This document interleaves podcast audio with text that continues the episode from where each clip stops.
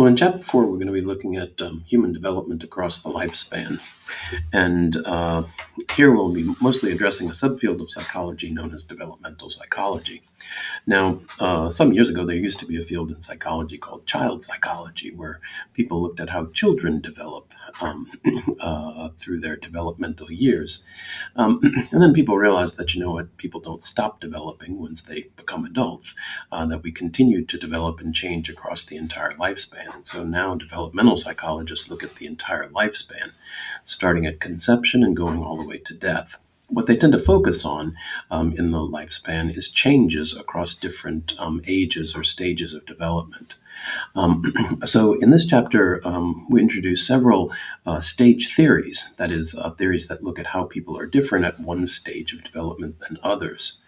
And so um, pay particular attention to those stage theories and um, focus on some of the differences, what makes one stage distinctly different from uh, another stage. Also, for this um, for this material, um, one good way to uh, read and study it is to think about people that you know uh, who are in different stages of development, so that um, for particular stages, you can um, link that information to um, uh, some to your knowledge of somebody that you already know, right? Um, if you know somebody who's a baby, if you know somebody who's in early childhood, or if you know somebody who's in uh, middle adulthood, or something like that, right? Um, that can be a very helpful way to do it. Now, in studying the entire human lifespan and how people change over time, um, uh, developmental psychologists have broken down the human lifespan into several different stages or periods of the human lifespan. And um, so it's useful to kind of get this in, in um, as kind of a general outline of how this goes. Uh, the first um, period that we'll talk about is the prenatal period, uh, prenatal period starting at conception and going until birth. Then the next stage after that, starting with birth, is infancy. And the infancy stage of development is generally regarded as going to about um, a year and a half or two years old, so 18 to 24 months of age. Next, people move into childhood, and childhood itself is separated into three parts early childhood, middle childhood, and late childhood.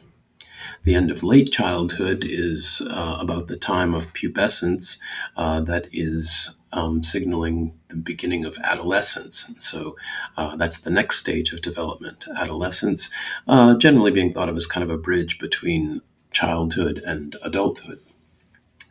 Um, then uh, we move into adulthood, and adulthood, like childhood, is separated into three parts early or young adulthood, sometimes called, uh, uh, middle adulthood, and late adulthood, right? And uh, this way of talking about the periods of the human lifespan is fairly um, consistent with uh, developmental psychologists. They'll tend to use the same kind of terminology to talk about the same uh, age ranges, which is nice, right? It allows for um, uh, some comparison and stuff like that.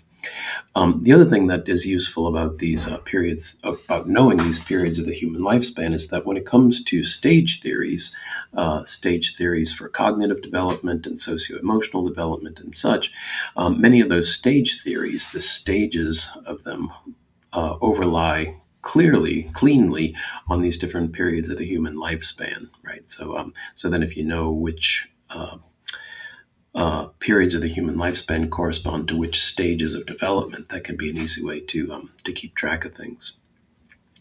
Now, um, since uh, human development involves a whole lot of things, uh, developmental psychologists will generally separate the human experience into three major domains of development.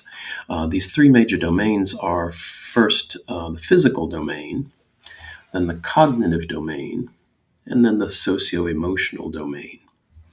And so, in looking at the physical domain of development, they're looking at how people change, well, physically, um, on a um, physical biological level. That's going to include a lot of um, things having to do with growth and maturation. Uh, but um, it's also going to include some um, physical decline in some areas and at some times.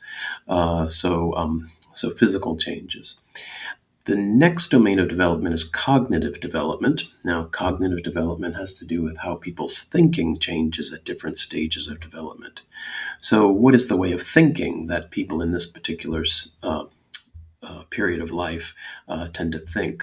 right? Ways that they think. Um, there was a time when uh, people assumed that, um, as far as cognitive skills, people just kind of add to their cognitive skills as they get older, so they get better and better at it.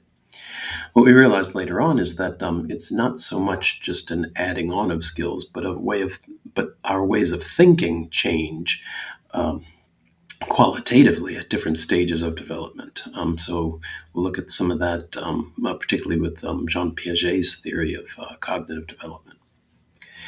Um, the uh, last of the three domains is the socio emotional domain of development.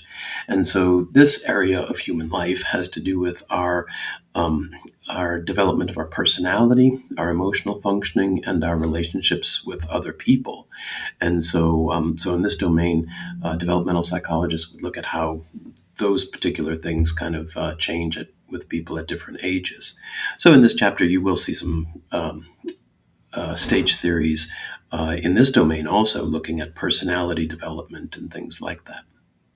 Now, realize, of course, that um, separating out these three domains of development is a little bit artificial. I mean, because we're talking about an individual who is moving through their developmental phases in chronological order, and they're changing in physical, cognitive, and socio emotional ways all at the same time.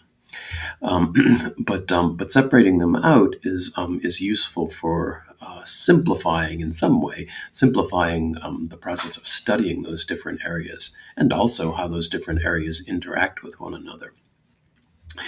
Um, so um, uh, what um, so the way that you can think about this chapter is that this chapter goes in chronological order starting with conception and following us, us all the way until death.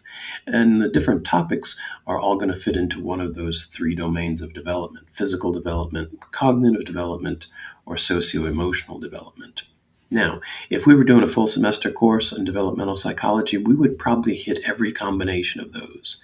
So, at every phase of development, um, at every period of development, sorry, try to keep consistent, every period of development, uh, we could look at um, the three different domains. So, at infancy stage of development, what are they doing physically? What are they doing cognitively? What are they doing in the socio emotional domain? Then, early childhood what's happening in the physical domain, what's happening, and so on, right, uh, through the entire lifespan. Oh, now, we're not going into that level of detail uh, in this course because we only have a chapter on developmental psychology. Uh, however, it's still a good framework to keep in mind that um, that for particular topics, uh, you should be able to um, see which of the three domains of development they are most relevant to. Um, and so that can kind of help to organize uh, your reading and study and memory um, of this kind of information.